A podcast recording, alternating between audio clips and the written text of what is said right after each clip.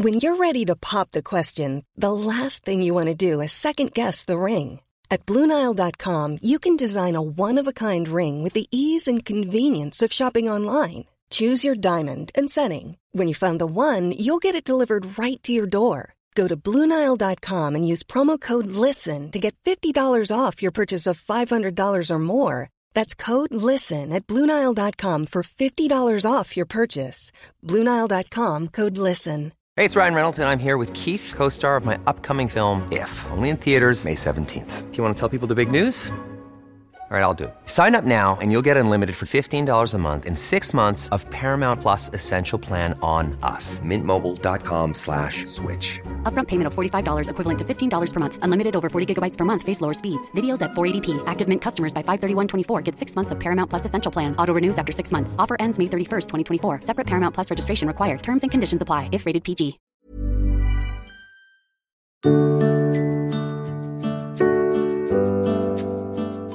Hello and welcome to another edition of the Liz Earle Wellbeing Show, your weekly fix of great chat with industry-leading experts, bringing you wellness wisdom you can trust.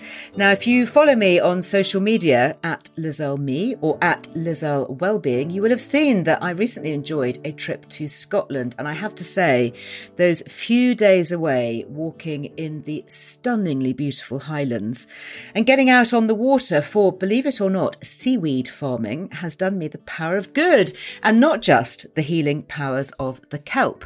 Getting back to nature, ditching screen time for sky time is just one of the changes advocated in a new book called Be More Human, which promises to help boost our mental and physical health by reconnecting with the way that we were supposed to live, eat, sleep, breathe and move.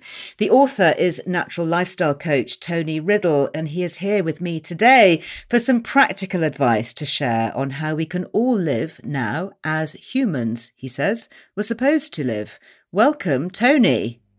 Thanks, Liz. Lovely intro there. Oh, well, I'm looking forward to learning. Great to hear about your Scotland trip as well, yeah. I love the sky time over screen time. It's just so valuable, right? Oh, my goodness. And what a skyline. I was up in the Outer Hebrides and I'd never been that far north, I think, in the UK before.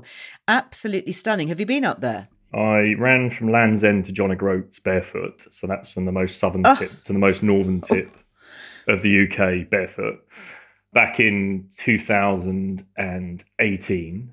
And then in 2019, I then took on the three peaks, but didn't drive between the peaks. I decided to run between the peaks. So that's Snowdon, Scarfell Pike, and then finishing at the great Ben Nevis, of course. So, yeah. And there's something about Scotland. There really is. It's like every time I hit it, I become incredibly emotional, you know, just something about it. Even just hitting the sign, welcome to Scotland. And I'd feel... Just my first trip, I just broke down. I started sobbing as soon as I hit the sign. I think, you know, really? I also had many miles in my feet at that stage, you know.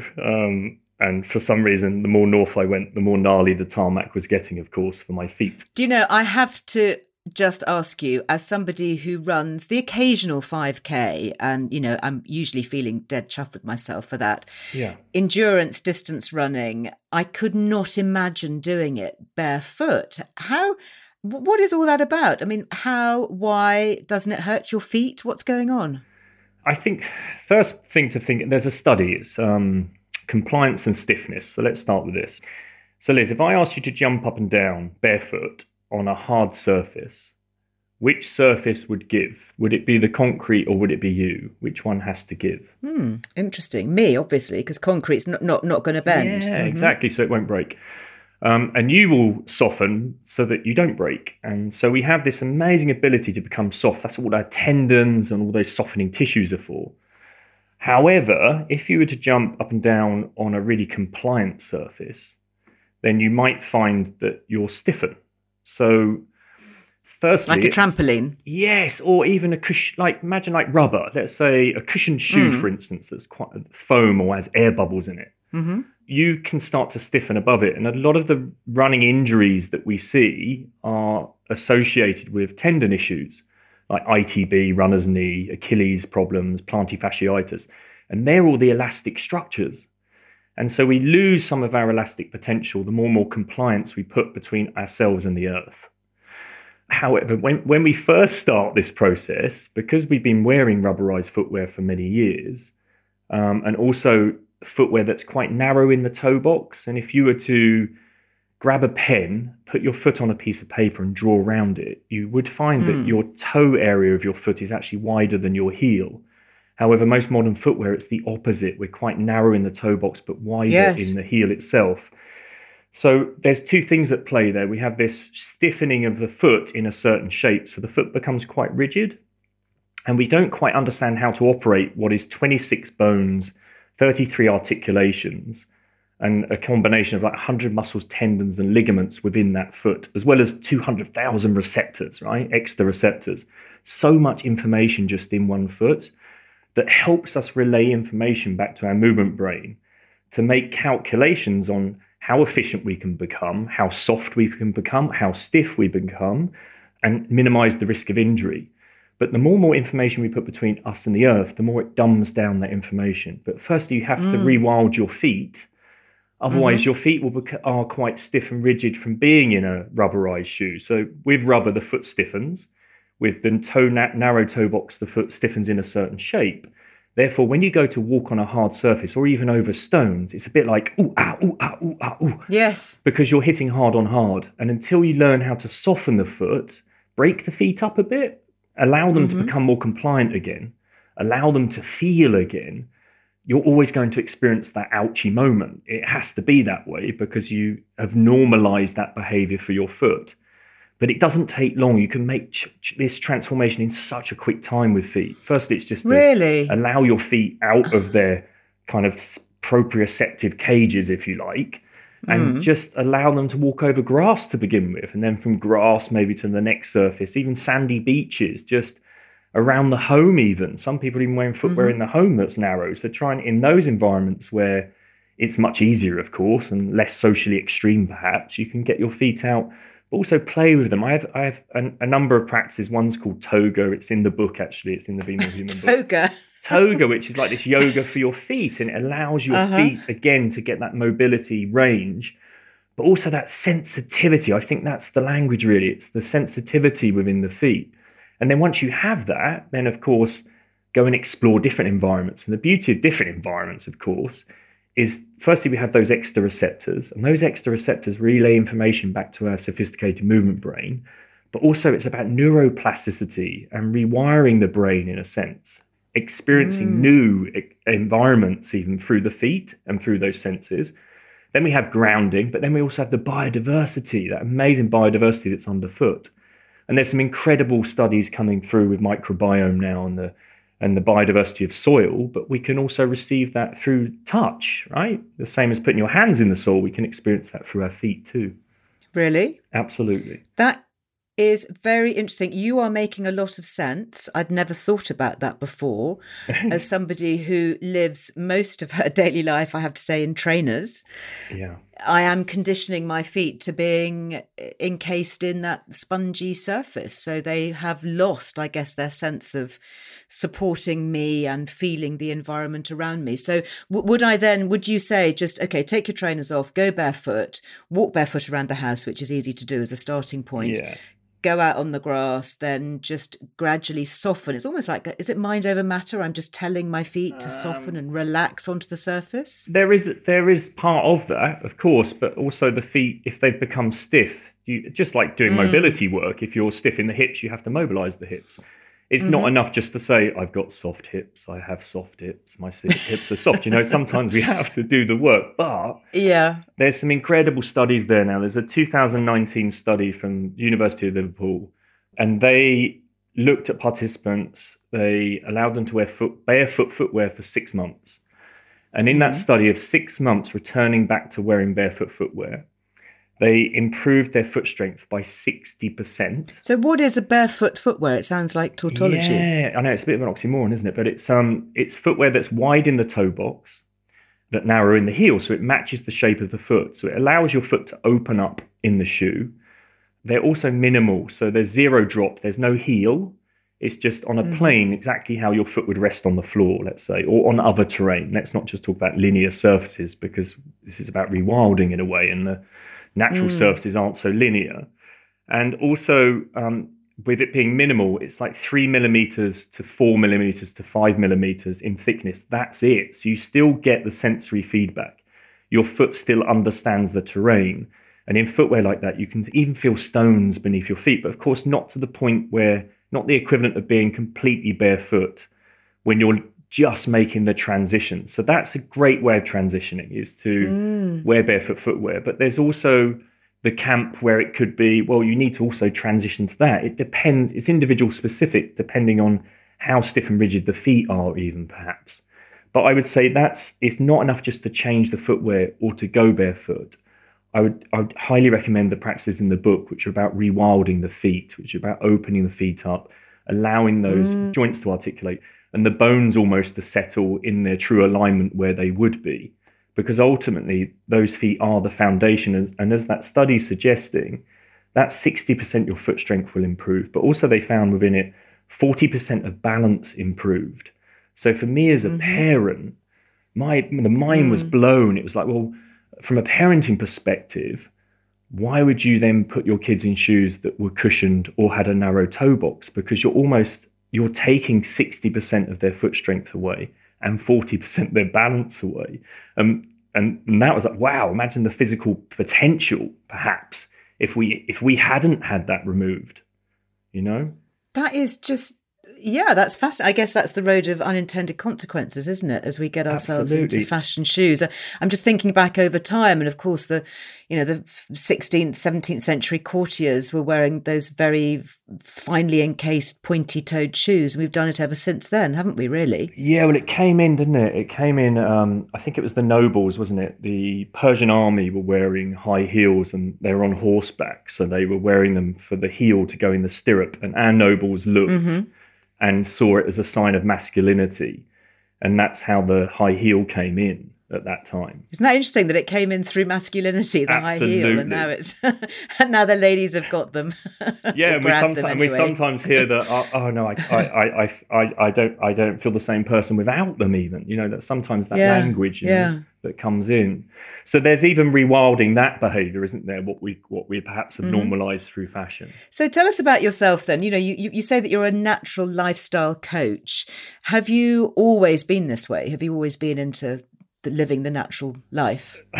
Well, I knew a lot about it, but I wouldn't say I was living it. And part of the story within the book is that. I mean, I was born with congenital clubfoot.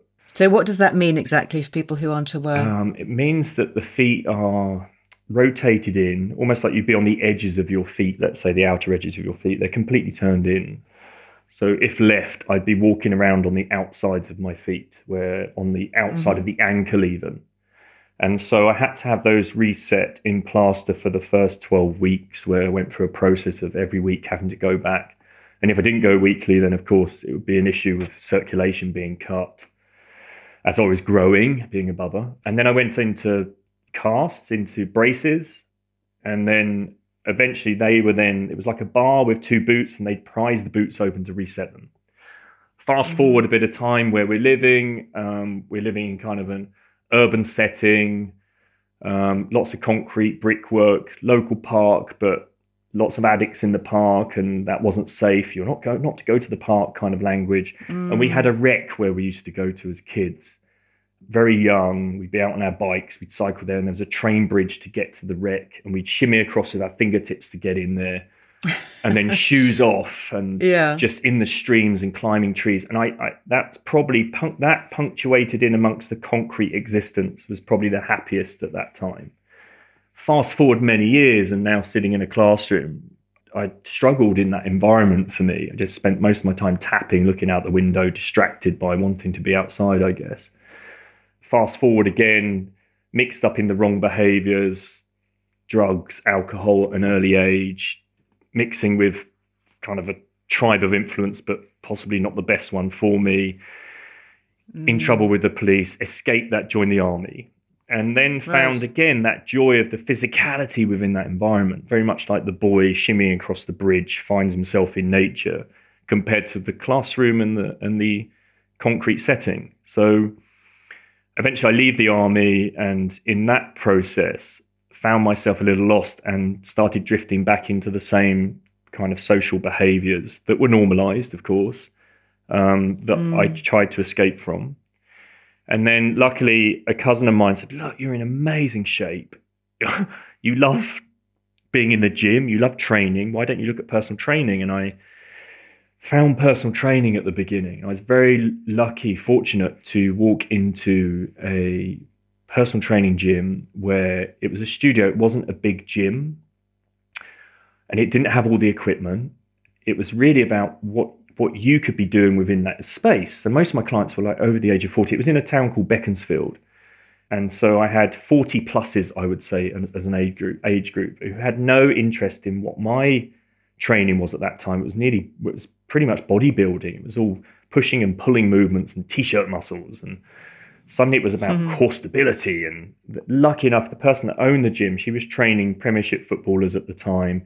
It was a very different way of training, and it was like having this accelerated learning all of a sudden, and I was just drawn to it. I was so absorbent to it and just sucked everything in, and then eventually started teaching Pilates through that, and I then opened a Pilates studio, great client base, but I started to see these same symptoms coming in, which was always lower back, it was always necks, it was always knees, and why were these symptoms there? And as much as the Pilates method was great for it, would help with the symptom relief, it just wasn't fixing people 100%. They were still coming in with the symptoms, you know?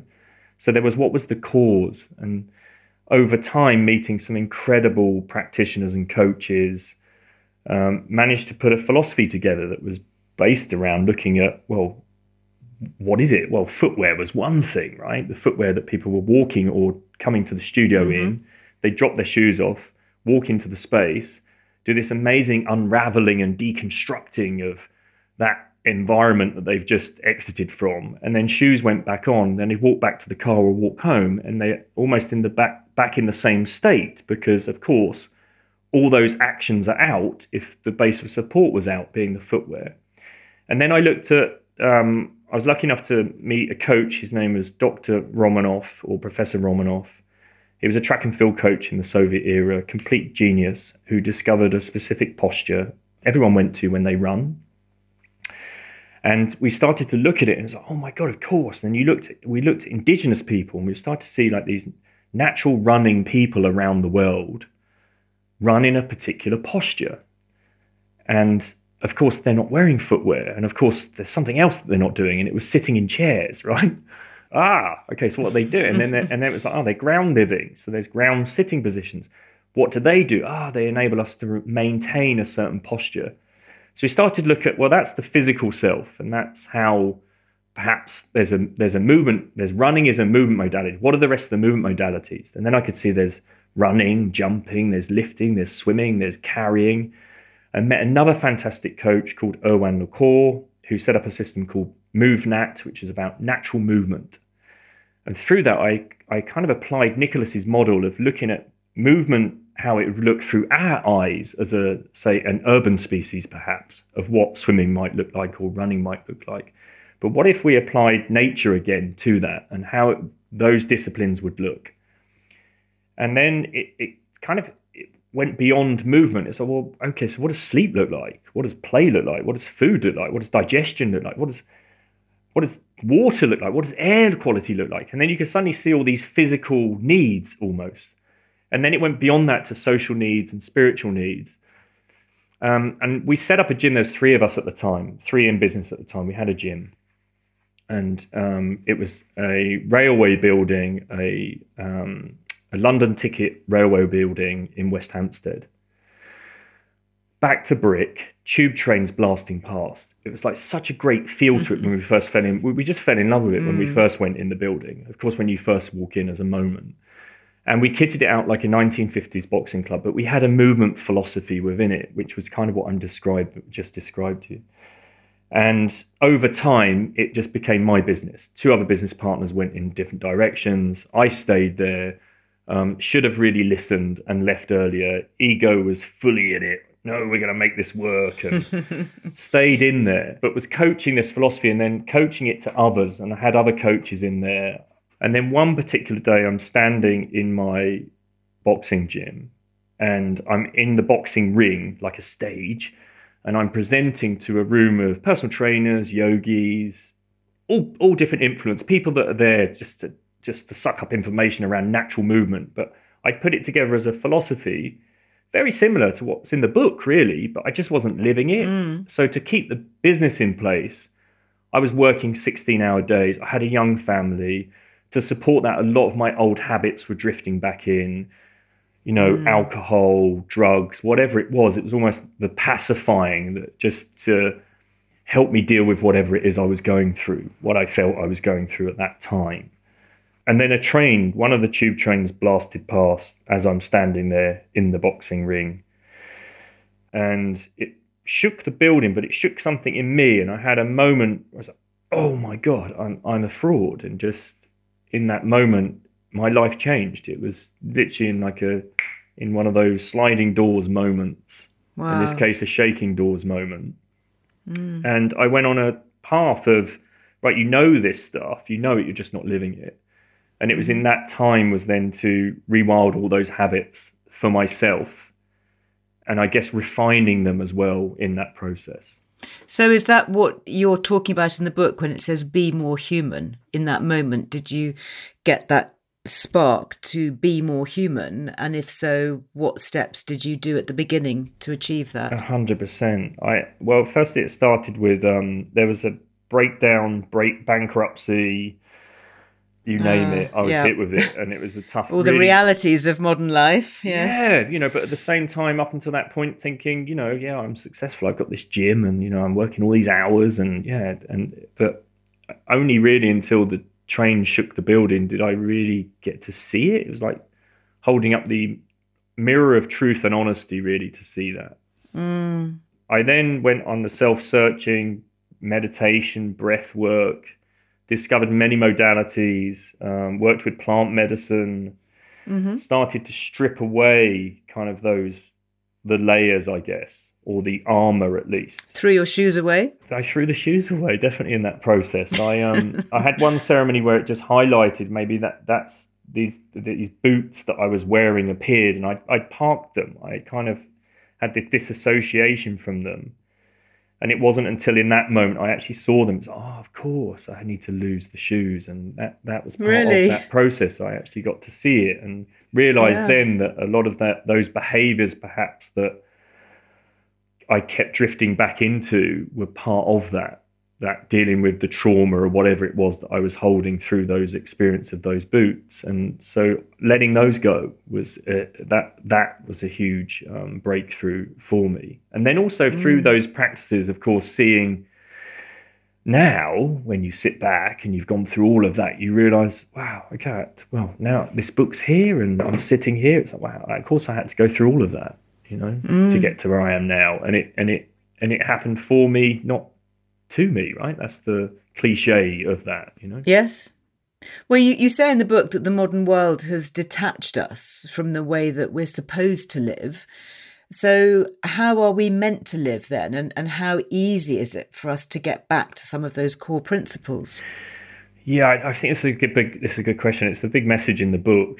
The book really is about deconstructing those ways of living that perhaps aren't serving us in our everyday environments, and then reconnecting to simple practices and ways of living that enable us to thrive again, that are more in sync with our human biology, that are better for personal and planetary health, that enable us to become again connected, conscious beings that reach our human potential. That's where it is for me. That's the whole coaching model for me now, and the book is that's what it's centered around, really. So it's highlighting that it's at the same time not demonizing the everyday environment.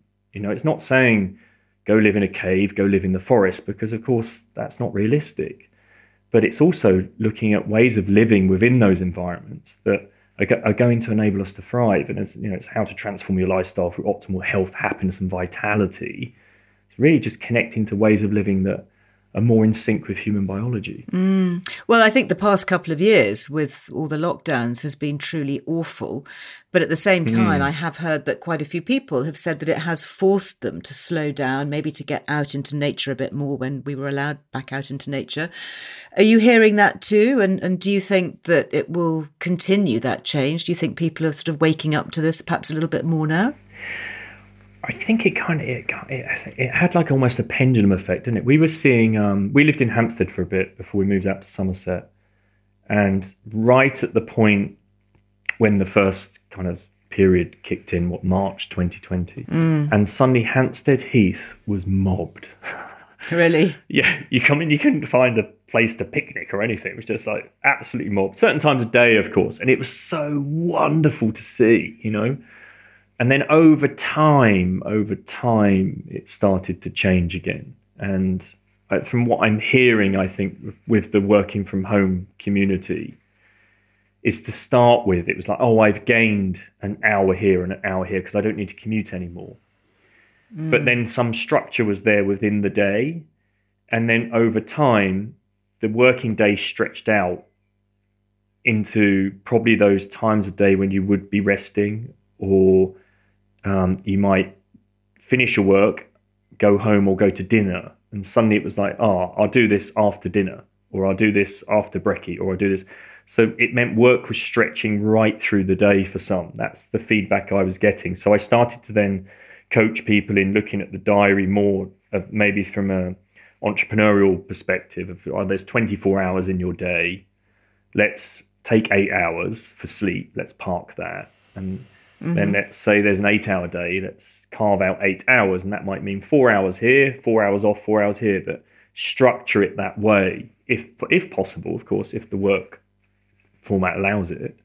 But it was really to find that rather than allow that working day to just stretch out into areas where you could be out on the heath perhaps, you could be exploring nature.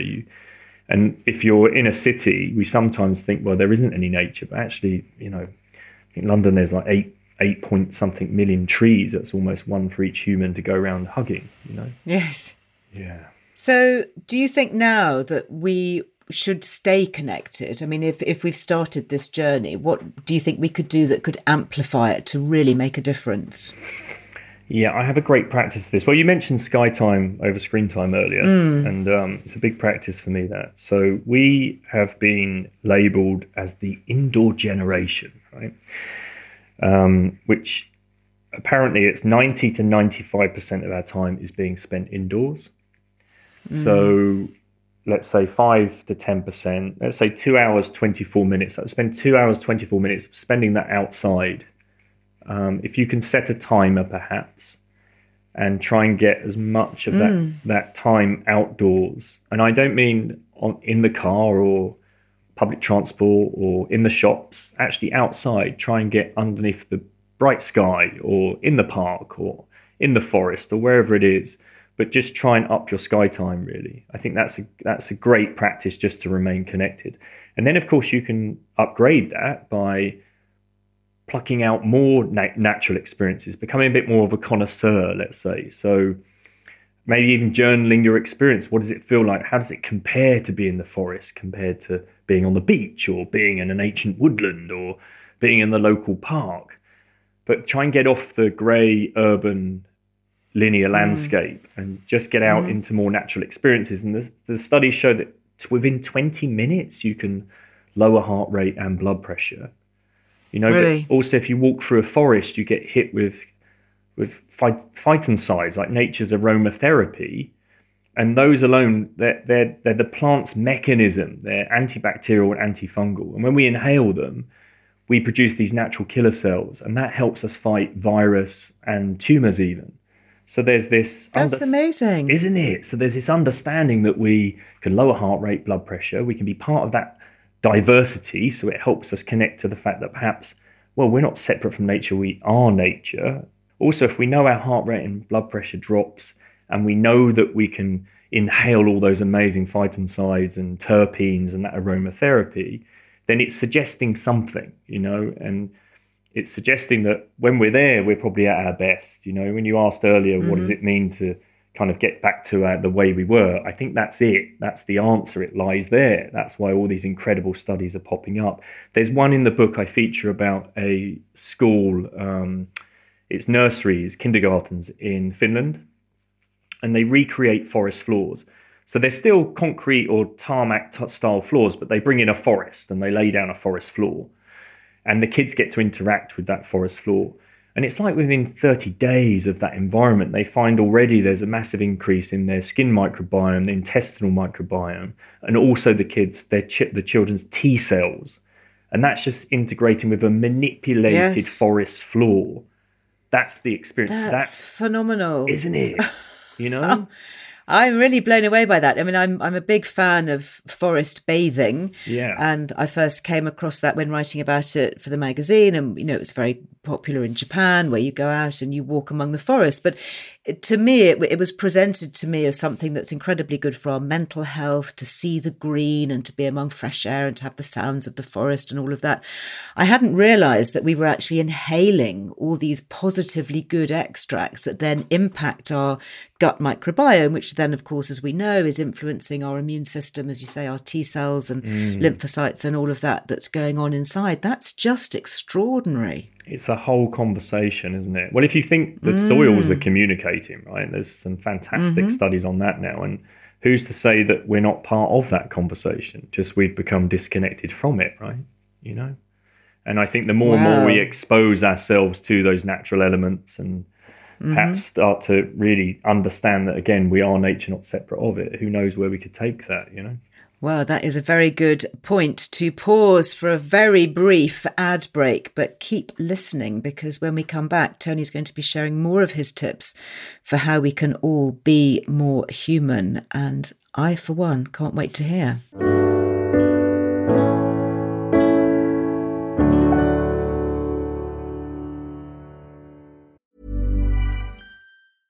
A lot can happen in the next 3 years. Like a chatbot may be your new best friend. But what won't change? Needing health insurance. UnitedHealthcare Tri-Term Medical Plans are available for these changing times. Underwritten by Golden Rule Insurance Company, they offer budget-friendly, flexible coverage for people who are in between jobs or missed open enrollment. The plans last nearly 3 years in some states, with access to a nationwide network of doctors and hospitals. So for whatever tomorrow brings, UnitedHealthcare Tri-Term Medical Plans may be for you. Learn more at UH1.com. Ready to pop the question? The jewelers at BlueNile.com have got sparkle down to a science with beautiful lab-grown diamonds worthy of your most brilliant moments. Their lab-grown diamonds are independently graded and guaranteed identical to natural diamonds, and they're ready to ship to your door. Go to BlueNile.com and use promo code LISTEN to get $50 off your purchase of $500 or more. That's code LISTEN at BlueNile.com for $50 off. BlueNile.com, code LISTEN. Hey, it's Ryan Reynolds, and I'm here with Keith, co-star of my upcoming film, If, only in theaters May 17th. Do you want to tell people the big news? All right, I'll do it. Sign up now and you'll get unlimited for $15 a month and 6 months of Paramount Plus Essential Plan on us. MintMobile.com/switch. Upfront payment of $45 equivalent to $15 per month. Unlimited over 40 gigabytes per month. Face lower speeds. Videos at 480p. Active Mint customers by 531.24 get 6 months of Paramount Plus Essential Plan. Auto renews after 6 months. Offer ends May 31st, 2024. Separate Paramount Plus registration required. Terms and conditions apply if rated PG. Mom deserves the best, and there's no better place to shop for Mother's Day than Whole Foods Market. They're your destination for unbeatable savings, from premium gifts to show-stopping flowers and irresistible desserts. Start by saving 33% with Prime on all body care and candles. Then get a 15-stem bunch of tulips for just $9.99 each with Prime. Round out Mom's menu with festive rosé, irresistible berry chantilly cake, and more special treats. Come celebrate Mother's Day at Whole Foods Market.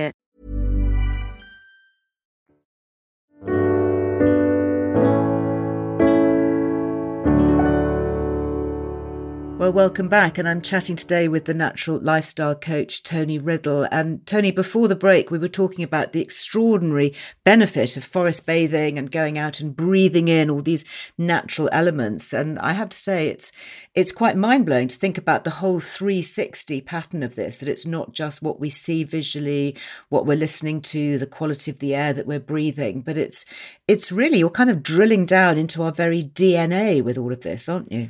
Yeah, I've kind of come to this understanding. Well, not just in the outdoor environment. I also bring this in the indoor. There's a chapter in the book called Indoor and Outdoor Living, because I think, well, there's the microbiome study. We looked at the kindergarten nursery floors and forest bathing that we've mentioned and what the mental impact of that is, and lowering heart rate and blood pressure and microbiome and the sensory information that's absorbed as well. It's like a whole conversation. But there's also the indoor environment. How can we bring that into those habitats too? And I often think of, you know, we all our senses. So it's what we see. So the more and more we can open up our visual field, let's say, the more it's associated with being parasympathetic. So if you pick up your phone and you're staring at a small screen, it's like hypervisual, isn't it? It's like really alert. And that's associated with sympathetic, which is like our fight and flight. Whereas when you can open up your whole visual field, I think really panoramic, and we can do that in nature, can't we? If you sit underneath your favorite tree, you can really open up that visual field. That's also associated with parasympathetic, so it lowers heart rate, blood pressure. Then if you bring breathing in, which you can inhale up through the nose and out through the nose, and we get certain tempos of breath, we can work and be more parasympathetic. Then we have the forest that allows that, or the woodland, or the park, or sitting under your favorite tree. So we can really, you know, ramp things up in that aspect of what it is to feel or to be more human. But then we can also, again, bring that into natural environments. And what is it? So it's, I feel it's this conversation about organic and inorganic. So I had this conversation in one of the rooms. It's called the bedroom. So imagine you spend 8 hours in one room, and you're breathing in and out, and you're absorbing through all your pores the same experience for those 8 hours. And so for that room and that experience alone, that's where I really feel it's worth looking into that and thinking, right, how do I change the expression of this room so it's more organic? So inorganic consumption, eyes, ears, nose, skin, you know, consumption as in absorption, will lead to inorganic behaviors and being, right? But if you absorb more organic material, then the more organic the being and the behavior. So I feel, yeah, it's understanding what works out in nature. And if we're this indoor species of spending 90 to 95% of our time indoors, and for some that can't change. So what can we be doing? We can take control and responsibility for that indoor environment at least, and bring more nature into it, and bring more organic kind of materials, or even scents or sights or materials that we interact with within those environments, you know? Mm-hmm. And when we're inside, you talk about coming inside from the great outdoors. Yeah. If we look at movement, for example, because, you know, most of us, let's face it, do have to spend a great deal of our time sitting. I'm sitting here talking to you. I've been sitting at my laptop, you know, most of the day. Yeah. But in the book, you talk about different poses, things like squats, for example, to help open up our posture. What are the kinds of things that we could do on a practical day-to-day level to connect us more in this way? Yes, I think, again, it's looking at how it works in nature. And so I've put some studies in there. So there's the Hadza that have been living the same lifestyle for tens of thousands of years. The amazing Hadza that live on so much of nature. It's extraordinary. Yeah, and we could learn so much from them, can't we? Can't we? And it's, you know, and I think it's worth bringing in this term like cultural appreciation here, not cultural appropriation, right? It's like this real appreciation for seeing how it works in nature and how they're thriving by, you know, and the same way they've been doing that for tens of thousands of years. So this interaction with the ground, like the Hadza sit for 10.5 hours a day, just like we sit. But how are they sitting? Again, not on chairs. But not on chairs. So they're interacting with the ground. And each one of those positions that they're in on the ground nurtures their posture that enables them to be these amazing upright, well, just splendid beings, right? That's what's in us. We're innately wild, connected, empowered beings. And if we look at these indigenous cultures, we can see that, right? That's the norm. And so they have these incredible postures. And how is that? Well, there's no chair involved, right? It's interacting with their body weight, and gravity becomes tangible through body weight on the ground. So if we were to stand up, we experience our body weight through our feet, right?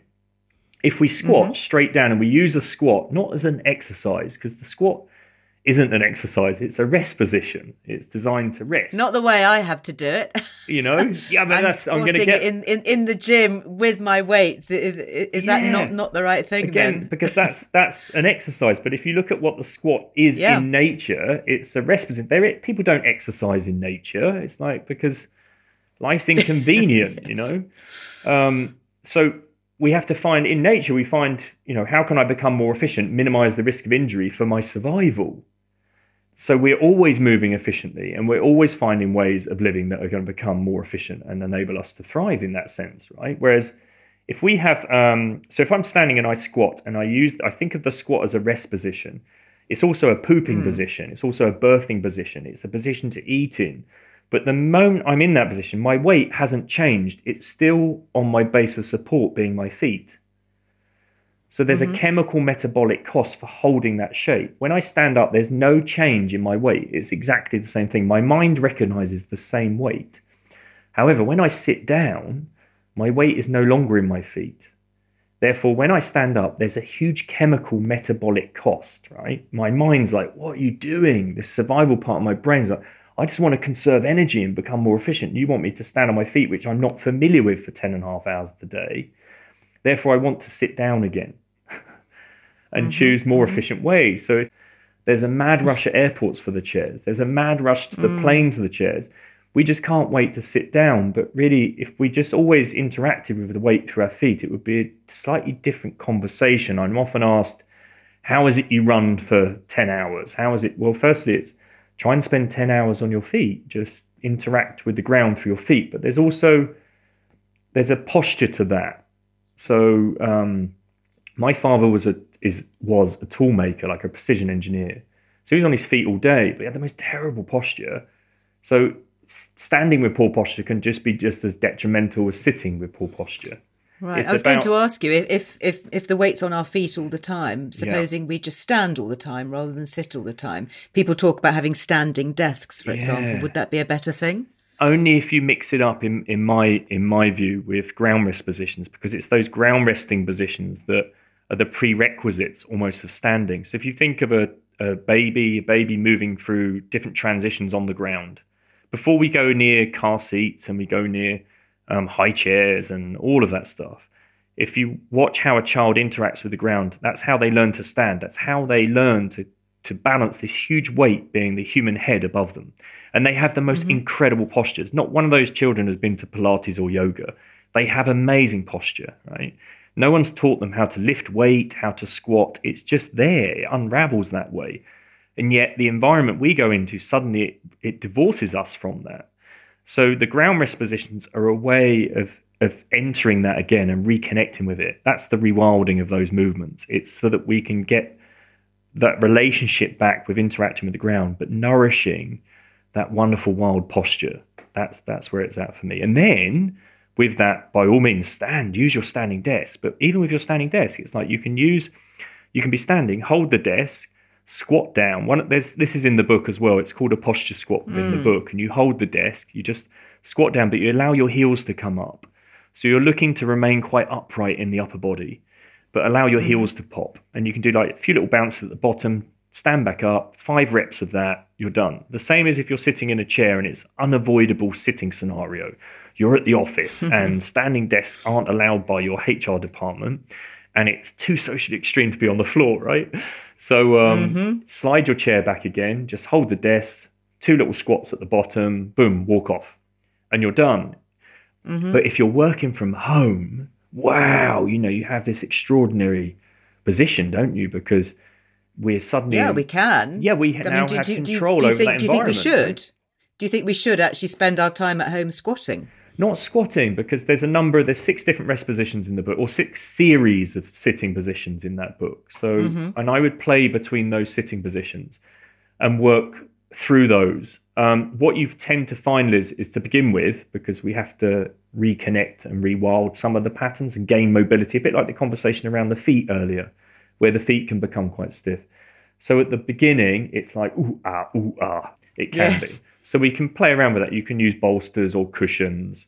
And there's certain kneeling positions that are like prerequisites of squats. So it's learning those patterns first and then playing with them. And also just tuning in. So you'll get little signals. The difference between being on the ground and in a chair is on the ground, you'll get signals to move.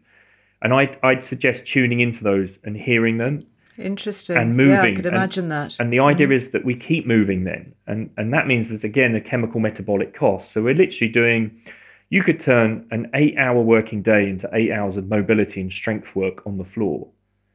You don't need to go to yoga. You don't need to go to a movement class. You can be doing that whilst working on Zoom. You could turn the camera off and be working out on the floor, moving around and doing mobility whilst you're there. Yes. And they're quite subtle, the shifts in shapes. It's not like doing burpees and squat thrusts. You're just rolling from one transition to the next. Again, a bit like observing a toddler moving around on the floor.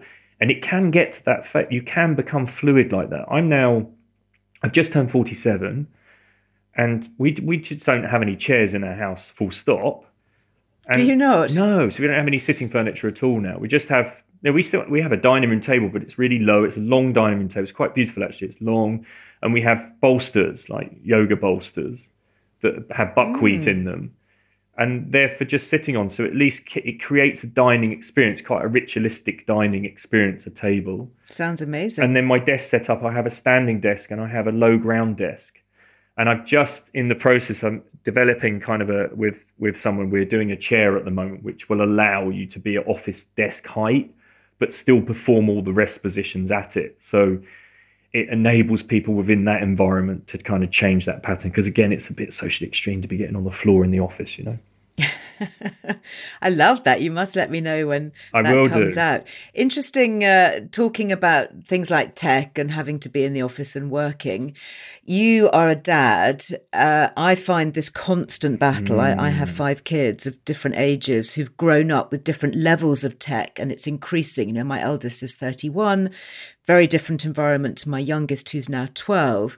What's your experience of getting your kids off tech? And can you give us all, me particularly, some helpful pointers for that? Yeah, well, we now don't actually have Wi-Fi in our house. Oh, my goodness, there would be a mutiny. I know. But our kids are, you know, Lola's about to turn 13. Millie's about to turn 11. Tallulah's just turned 6. And Beau is 2, about to turn 3, really. They don't go to school, they're unschooled. So they are aware that Narnia, do you remember Narnia? Do you remember the film Narnia? Did you watch Narnia, the film?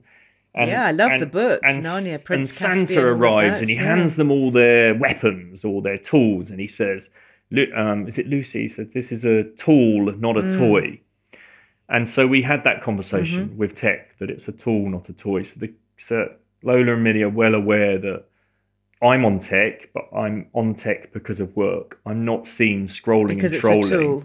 And we have movie nights, so we watch movies. And they're well aware that for Millie's obsessed by piano, so she will be on an iPad for piano and is self-taught now piano, can play most of it eyes closed now. Suddenly she'll be like, Papa, I'm learning Greensleeves. And then within 3 days, I've learnt Greensleeves. I'm now playing it with my eyes closed. It's phenomenal. But she's learned that by using tech. But it's a tool. Yeah, so it can be a useful tool. Yeah, I think it's having that conversation at the beginning and also being totally honest with them and making them aware that, you know, we have to be very skillful with this. It's, you know, the dopamine hit of the device. That's our issue at this moment in time. Yes, I agree with you. And that's what it's designed for. It's designed to have us wanting that hit. I mean, I guess my contribution to the conversation is that I have put timers on my Wi-Fi routers. Yeah. So at least it does get turned off at night at a certain time. And it doesn't come on until a certain time in the morning. So for the teens particularly, they can't endlessly scroll in the small hours, which I guess is just one concession. It's probably not gone far enough. Yeah, but that makes a huge impact in the evening. You know, Liz, that will you know, because again, it's the saboteur, you know, it affects our sleep, it affects melatonin. Melatonin is this huge influence on our whole circadian rhythm, but also like antioxidant, it's anti-cancer properties, it regulates our whole digestive system. You know, if we were to look at most of the studies around sleep debt that we feel that they're like obesity, diabetes, they're all actually, when you go through this evidence around melatonin, it's all related to melatonin, right? And so if we start to get that blue light punctured in our eyeballs and inhibiting, suppressing melatonin, it's an issue. So I think if you can get the tech off the table, even. Tech off the table. That's a great mantra. I'm going to use that. Yeah, tech off the table. And get also, your tech off the table. It's not like get your feet off the table. Yeah, tech off the table, and also bedrooms. Like, you know, the bedrooms for you know, bedrooming, not Zooming. Reclaim those places. Before we go, can we touch a little bit on light? Because I'm 100% behind you, and I've talked a lot on this podcast and on other platforms about the benefits of turning off tech and getting rid of the blue light at night.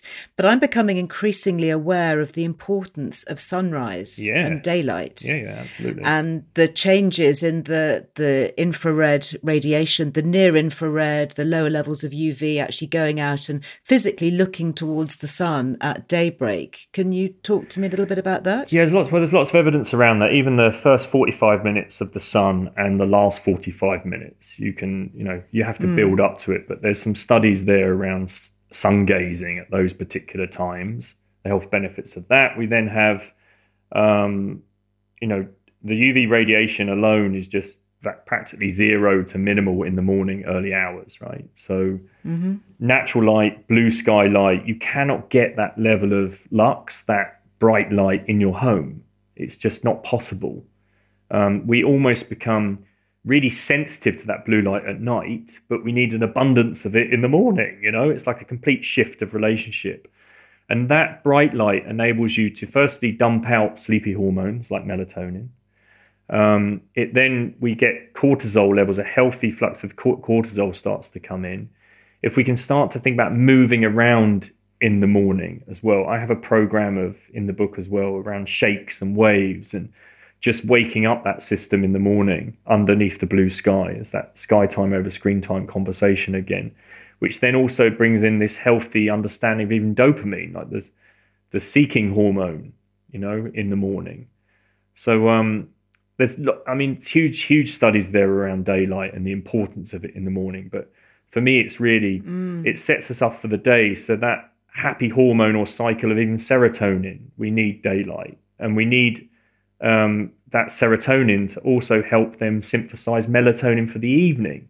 So we think of sleep and the sleep hormones associated with sleep, but it's also that early morning light that helps synthesize the late night hormone, right? So, which is like a super hormone, really, if you think about what melatonin can do for us. Whereas serotonin is part of that conversation. It's just as relevant. So bright blue light in the morning, yes, absolutely. But also an accumulation of light throughout the day. I put some studies in the book as well around sunlight and UV and also just things like base tans and trying to expose as much as we can to that sunlight, not just eyeballs. But there's a fantastic study in there that come out of, it was heliotherapy with Rolier, and they had, it was through TB camps at the time, and they were treating people with TB through sunlight therapy. And they moved them out on these terraces and bit by bit, or time over time, building, like from 5 minutes up, and then eventually could have them out in that really nourishing morning light. And they were finding the most incredible results through healing different diseases. But they found once they started to use sunglasses, they weren't getting the results. So there's this understanding of the light's, the eye's ability to absorb as well was affected then from wearing sunglasses. So if we have this conversation of, we are an indoor species that spends 90 to 95% of our time indoors in artificial light. And yet we might be going out and then wearing sunglasses in the light, the natural light. And that study from Rolier is suggesting that. Then we have to really start to look at that conversation of, well, why are these diseases here perhaps? Why are we suffering? You know, there's sleep is one. That's how we can perhaps heal some of this, but there's also sunlight has these healing qualities, but we're just not out benefiting from it or seeing it even. You know? Tony, I could chat to you all day, and your book is brilliant. It's called Be More Human. I highly recommend it. If there is one thing, apart from buying your book, that anyone listening here could take away, what would it be? Is it ditch the trainers? Is it walk barefoot on the grass? Is it go and look at the early morning sun? If you had to prioritise one thing over the other, I know that's a hard question. I think the easiest thing we can possibly do is really breathing. You know, because again, What if we can't get outside? What if we can't get to the park? What if, I have a whole day on Zoom today? Yeah, I can be ground living. We can cover that. I think breathing as well. And I have one practice in there. It's called reboot. It's like a reboot on the hour. It's so beneficial. So you could have a Post-it note, or you could even have a timer on the hour. Yeah. Just try and firstly just relax your pelvic floor, relax your lower abdomen. I'm doing it now. And try and find an inhale up through your nose. And I say up through your nose, not in your nose. In your nose is a bit like, and up through your nose is like there's a draw up through the nose. And try and take that breath into that relaxed pelvic floor, lower abdomen, belly, now the chest. Try and think about inflating your whole being with your inhale. And this, for anyone that's listening, it takes refinement, but that's the beauty of breath. You try and think of every breath is not a personal best, it's a present best, and try and focus in on refining every new breath, because every breath is a chance to start everything all over again, right? So we can go up through the nose, and then either out through your nose, but extend that exhale longer than your inhale. So we could be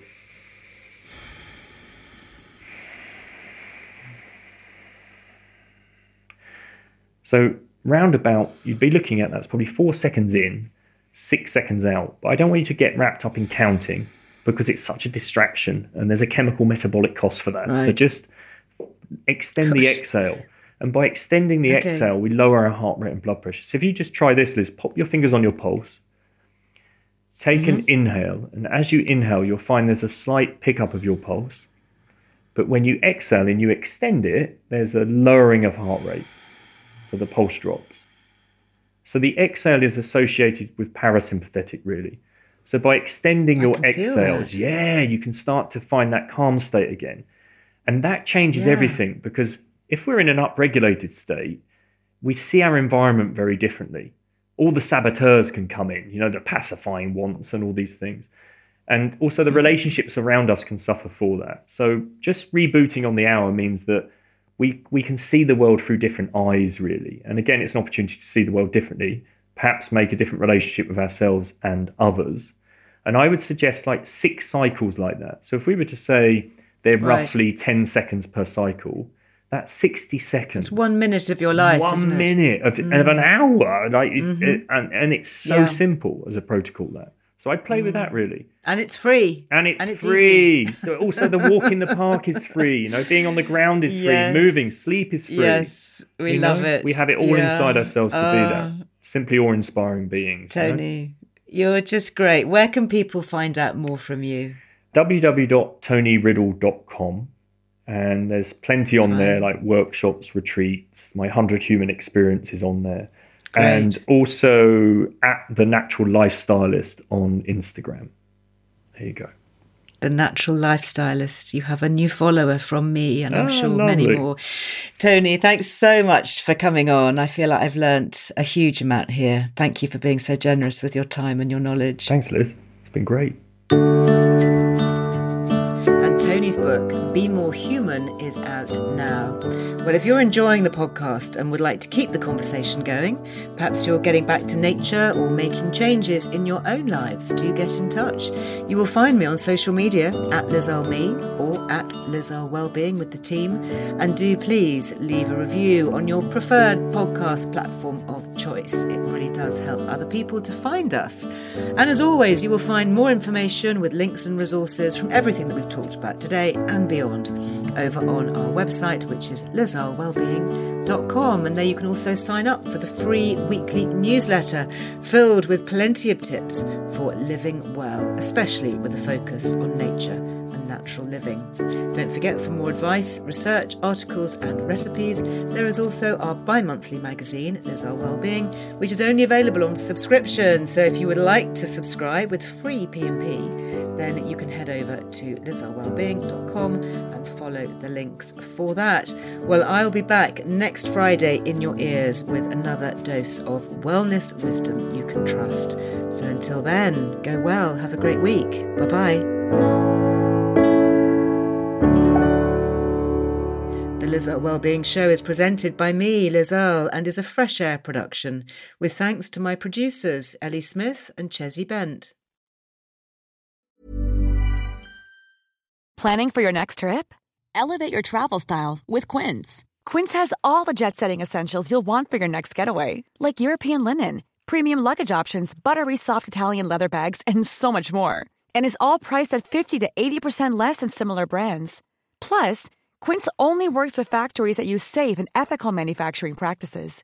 Pack your bags with high-quality essentials you'll be wearing for vacations to come with Quince. Go to quince.com/pack for free shipping and 365-day returns. Mom deserves the best, and there's no better place to shop for Mother's Day than Whole Foods Market. They're your destination for unbeatable savings, from premium gifts to show-stopping flowers and irresistible desserts. Start by saving 33% with Prime on all body care and candles. Then get a 15-stem bunch of tulips for just $9.99 each with Prime. Round out Mom's menu with festive rosé, irresistible berry chantilly cake, and more special treats. Come celebrate Mother's Day at Whole Foods Market.